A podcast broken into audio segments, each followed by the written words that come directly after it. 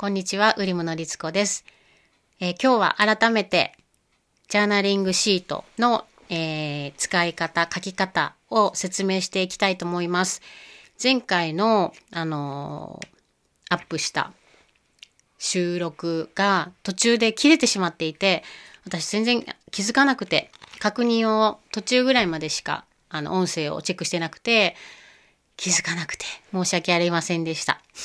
なので、あのー切れた部分のみを収録しちゃうと不自然になっちゃうので、またもう一度一から話していこうと思います。はい。で、えーまずジャーナリングシートは概要欄の URL からダウンロード、PDF のダウダウンロードができますので、もしまだお持ちじゃない方は概要欄チェックしてみてください。で、ジャーナリングシートは何ぞやということなんですけど、まあ、あの、今年の抱負、まあ、ジャーナリングっていうと、まあ、日記とかそんな意味があったりするんですけど、まあ、あの、今年やることを書いていく。今年の抱負、これをやるぞ、あれをやるぞ、みたいなことを書いていく紙なんですけど、えー、まあ、ただ、何々をやるって書くのではなくて、その、なぜそう思ってるかっていうのを、こう、掘り下げていって、自分で、えーちゃんと、こう、あ、なるほど、こうしたいっていうのは、こういう理由があるからなんだなっていうのを、ちゃんと落とし込んでいくために、書いていこうというものです。で、あのーまあ、これってね、思う、今年これしよう、あれしようって思うってことももちろんあるじゃないですか。でも思うだけで終わらずに、終わらさずに、ちゃんと書いて、で、書くっていうと、やっぱりどう書くかっていうふうに考えるので、こう、スルスルってただね、書くことって難しいと思うんですよ。こう、まず思って、それに対して考えて、で、書いていく。で、書くことで視覚化されて、また目からもその自分のやりたいことっていうのが入ってくるっていうことって、こう、実際にそのやること、こう、今年、えーこうしていきたいっていうことが、現実化、リアルに、なんていうのかな、自分の中に染み込んでいく作業になると思うので、すごく大切だなと思ってます。はい。で、あのー今回は4シートあります。で、今日は今からこの4シートをどういうふうに書いていくかっていうのをやります。で、あのーこれを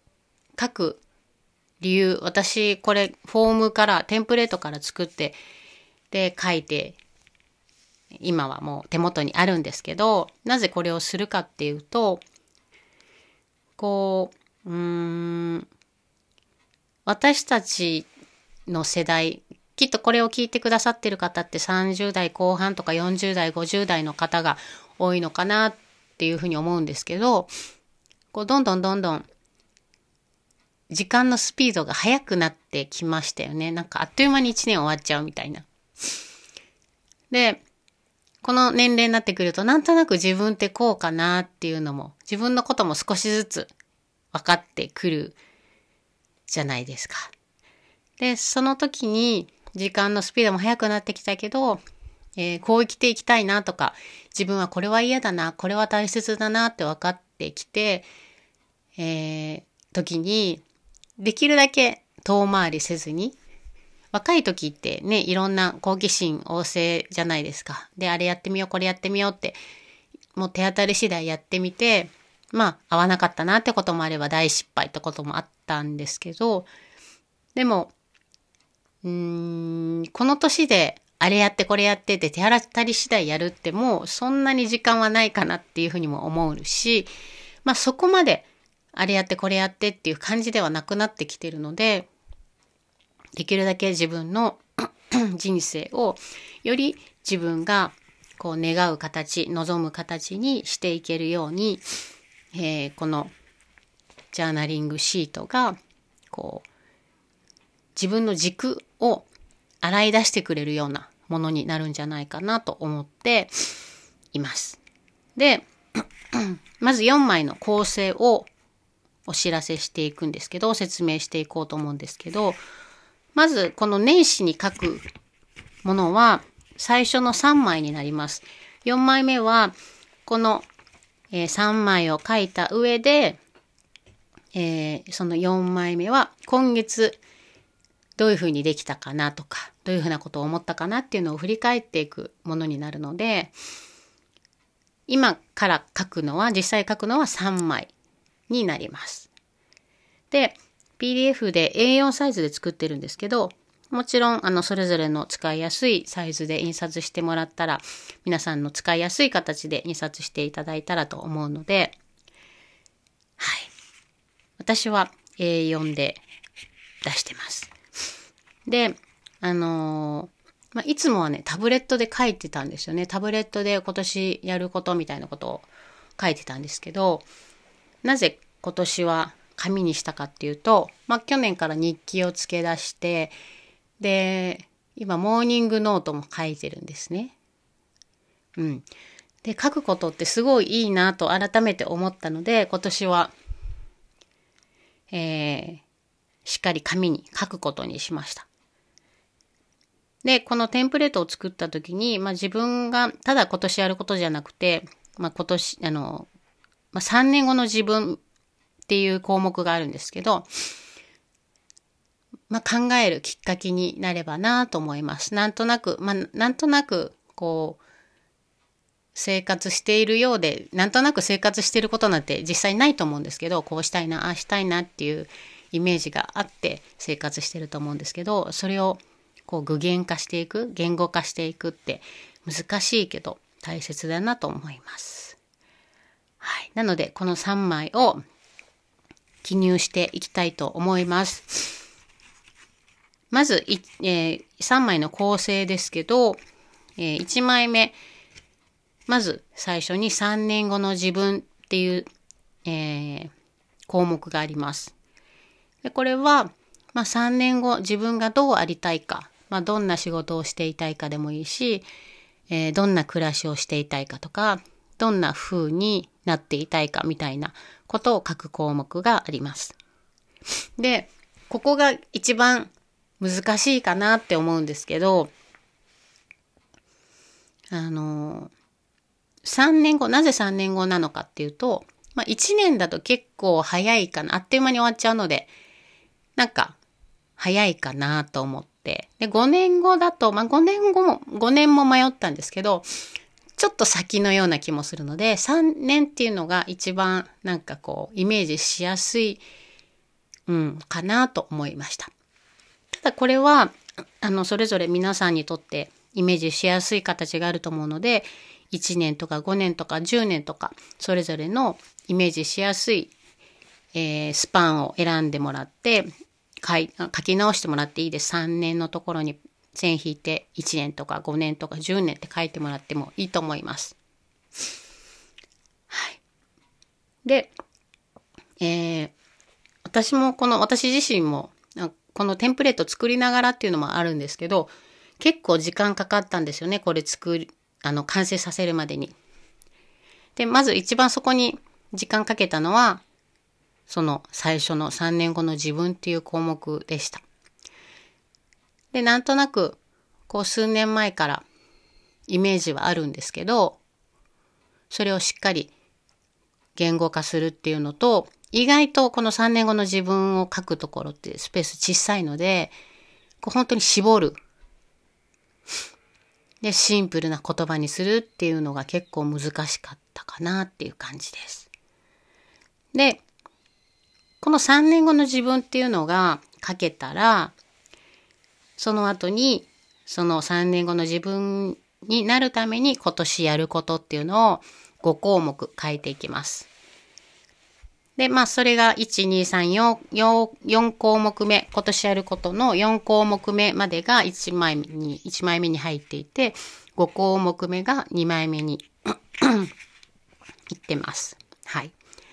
で、今年やることなんですけど、まあ3年後の自分のために今年やることっていうのを、まあ5つ洗い出して、で、今年やることっていうのを書いた下に理由っていう項目があります。で、それはなぜそれをやるのかっていうところで、こう、何のためにこれをやるのかっていうふうな説明がやっぱりできないと、っぱりその今年やることっていうのはふわふわしてるんじゃないかなと思うので、理由っていうのも結構ポイントかなと思います。で、いつまでにっていう項目がその横にあるんですけど、すいません。ちょっとまだ喉の調子が良くなくて。えー、それは、例えば2024年中にやるとか、今月中にやるとか、そういうふうな期間を書きます。で、これは、あの、実際にいつまでにって書くことで、本当にね、リアルになってくるので、まあ、ちょっと自分へのプレッシャーみたいなのもあると思いますけど、そのうちとか、いつかって言ってると先延ばしになっちゃうので、一応ここはいつまでにっていうのを書いてます。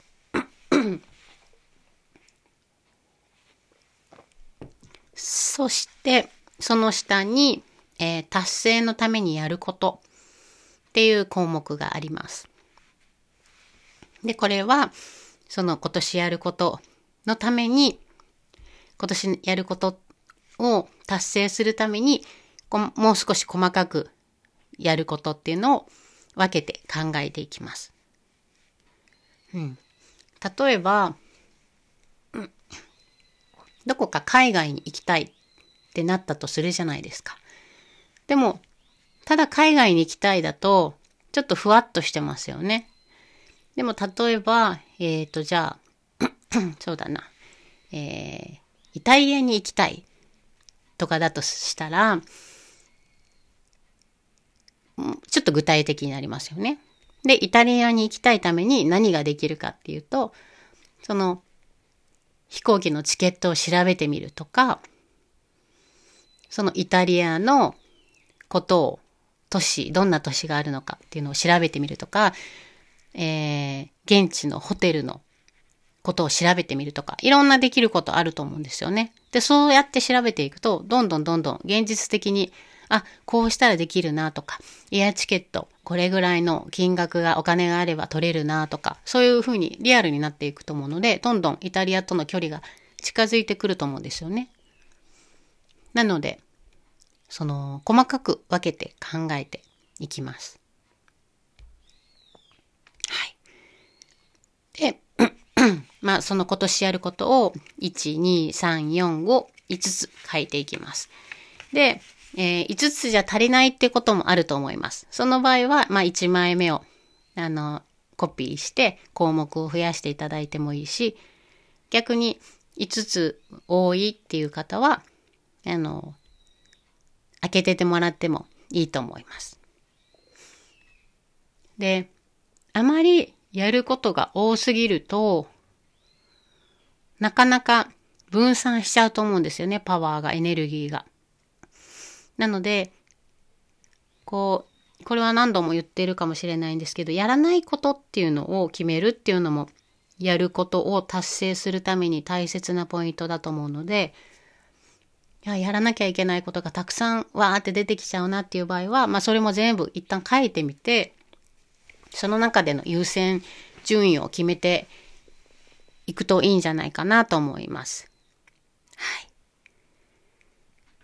そして、まあ5つ、えー、今年やること、そしてそのために達成できる、達成のためにやることを書いたら、2枚目の真ん中ぐらいから、えー、私の長所短所っていうスペースがあります。で、これは自分をもう少し知っていくために、えー、書いていきます。で、もしかすると短所はたくさん思いつくけど長所がないっていうこともよくあると思うんです。で私もそうだったんですけど、これは誰に見せるものでもないので、ぜひぜひ長所も書いて、いっぱい書いてあげてください。で、どうしても長所が思い浮かばない、短所ばっかり思い浮かぶっていう人は、コインの裏表の考えで、短所っていうのは、多分見方を変えると長所にもなると思うので、何かに偏ってるっていうことですよね。なので、ってことは、見方を変えるといいことになったりすると思うので、例えば、私は、えっとね、せっかち、結構せっかちなんですよね。なんですけど、例えばせっかちを、見方を変えると、行動力があるっていうふうにも考えられますよね。でそういうふうに、ちょっと見方を、見る角度を、視点を変えてみて、見ていきます。こう、ちょっと自分自身を、こう、親友を見るような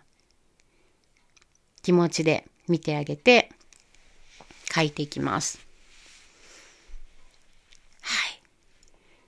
で、えー、その後に人生においてなくてはならないもの、大切なものを書きます。で、これはもうたくさんね、出てきてもいいと思うので、えー、何でも思いついたものをたくさん書いていきます。で、その大切なものに囲まれて生きていけるってすごくありがたいことだよなっていうふうに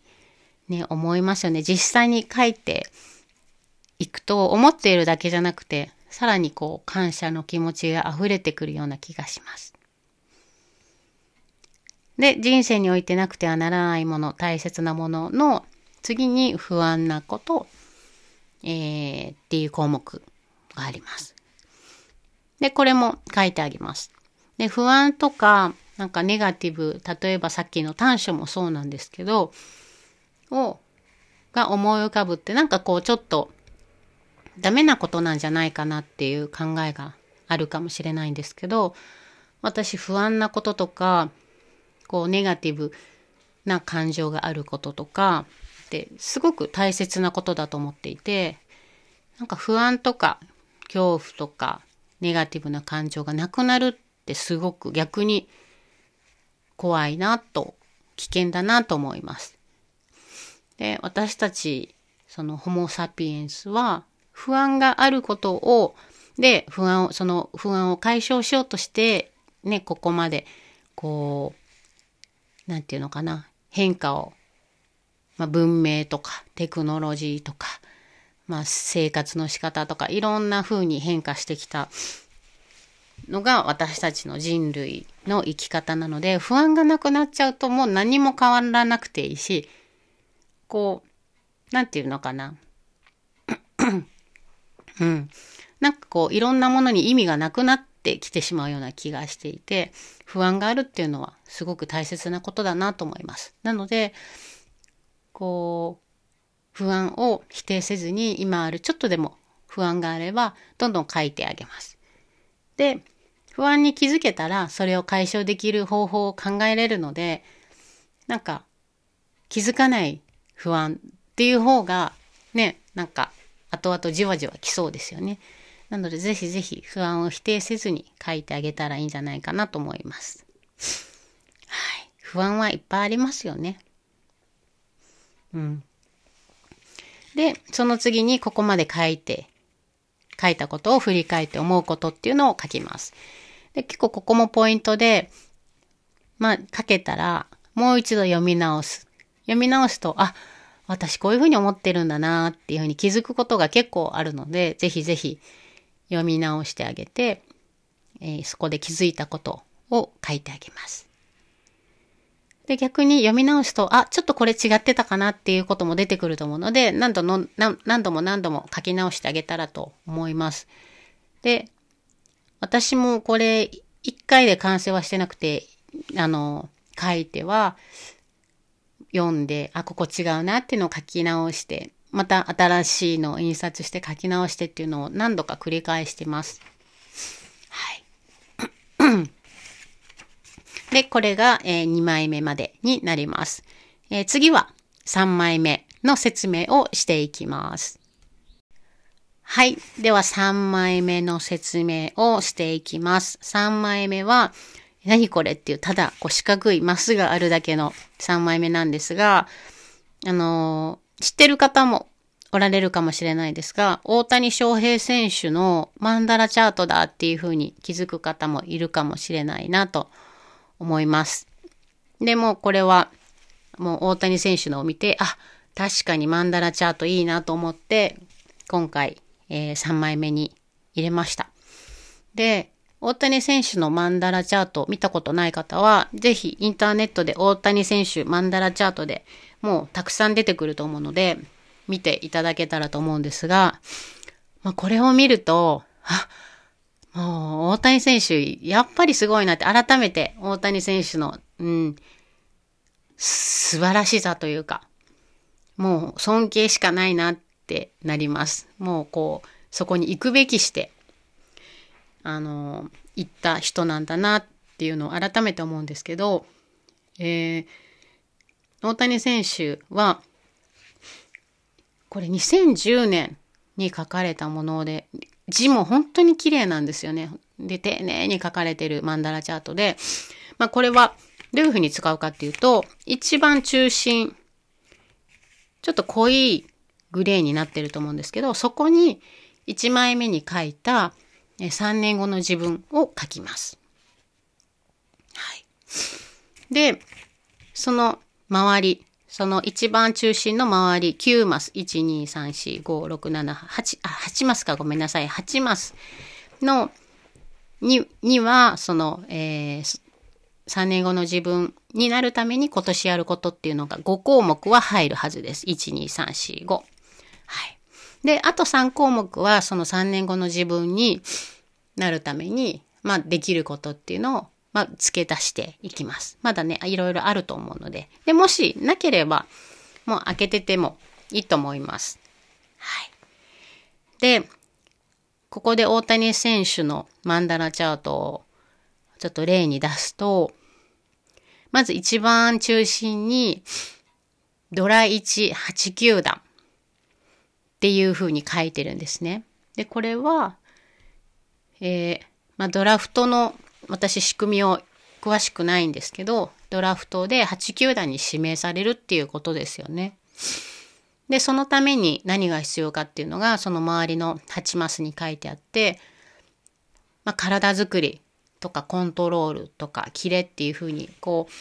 う、もう本当にその野球の技術っていうところも書いてあるんですけど、大谷選手のすごいなって思うところは、その8マスのところにメンタルとか人間性とか運って書いてあるんですよね。で、やっぱりここがすごいなって思います。なんかこう技術だけではなくて人間性みたいなところ、こう内面の見えない部分のところが入ってるのが、もうそれもなんか見ててわかりますもんね。私もそんなに野球を見るタイプじゃないんですけど、でもたまにニュースとかなんかいろいろね見かけるときに、うん、人間性っていうのも本当にあふあの溢れ出てきているのであなるほどこんなあのドラフトで指名される前にこんこんなところまでこう追求して考えてたんだなと思います。はい、で、えー、その8マスを埋めていきます。3えー、一番中心に3年後の自分。まあ、それは設定した、例えば10年で設定してる場合は10年後の自分っていうのを書きます。で、その周りに、の8マスに、そのために、えー、すること、できることを書いていきます。で、その、えー、周りに、えー、この今書いた中心に、えー、一つ目標があって、その周りに8マスっていうグループが、その今書いた周りに1、2、3、4、5、6、7、8マスあると思います。で、その8マスの、あの、8グループの一番中心に、この今書いた8項目が入ります。うん。その、えー、項目の周りに、またその、今書いた、えー、8項目の達成のためにできることっていうのを8個ずつそれぞれ書いていきます。それがマンダラチャートなんですけど、まず一番最初にもう最終目的のゴールを書く。で、その周りにそのためにできること8項目を書く。で、その周りにまたその8項目のためにそれぞれできることを8個ずつ書いていく。っていう、えー、マンダラチャートになります。で、大谷選手の見ていただけると本当にわかりやすいんですけど、例えば、えー、こん、うん、そうだな。変化球っていう項目があって、変化球のところにはまたそれぞれ変化球に、えー、のためにできることっていうのに、フォーク完成、スライダーのキレとか、奥行きをイメージとか、細かく分けて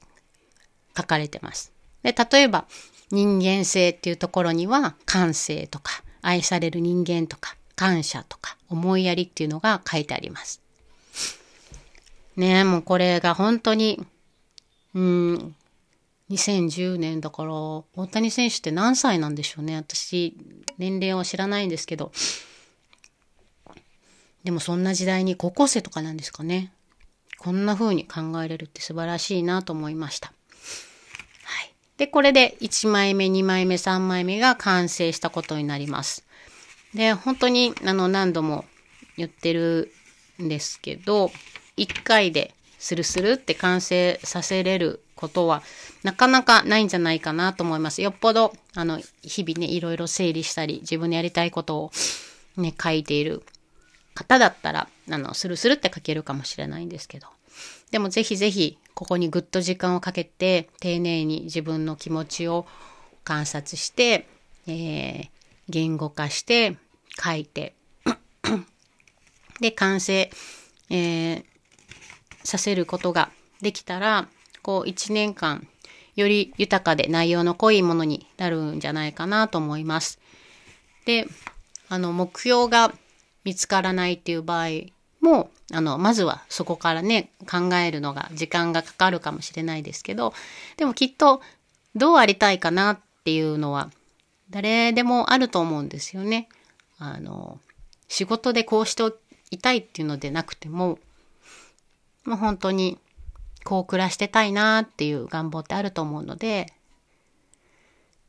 うん、そのためにできることっていうのは、うん、いろいろあるんじゃないかなと思います。はい。で、私は、そうですね、2023年は、まあ、自分の人生をうん人自分の人生が変わらざるをもうもう変わるしかないみたいなことがあったのでで2024年今年はなんかね始まりのような気もしていてでそれをしっかりと無駄にしないようにこう2023年こう気づかせてもらった大切なことを今年より大切にして、より感謝して、こう、ちょっとね、ゆったりしているところもあるので、なんかいつもいろいろやってて、あの、動いてるねって言われることもあるんですけど、意外とね、怠け者なところもあるので、まあもちろんそういう時間も大切なんですけど、オンとオフを、こう、切り替えて、なんていうのかな、大切に2024年もまあもちろん2025年もですけど、大切に時間を過ごしていけたらなと思って、えー、今回はこのシートを作りました。で、もちろん皆さんそれぞれの生き方でこのシートが使いにくいなとかもあると思うんですけど、もしこういう項目もあればいいなっていうところがあれば、ぜひぜひ、えー、メールとかメッセージとかいただければと思うので、はい。ぜひぜひ気になる方はやってみてください。で、これもアップデートしていけたらと思うので、そういうご意見とか要望があれば、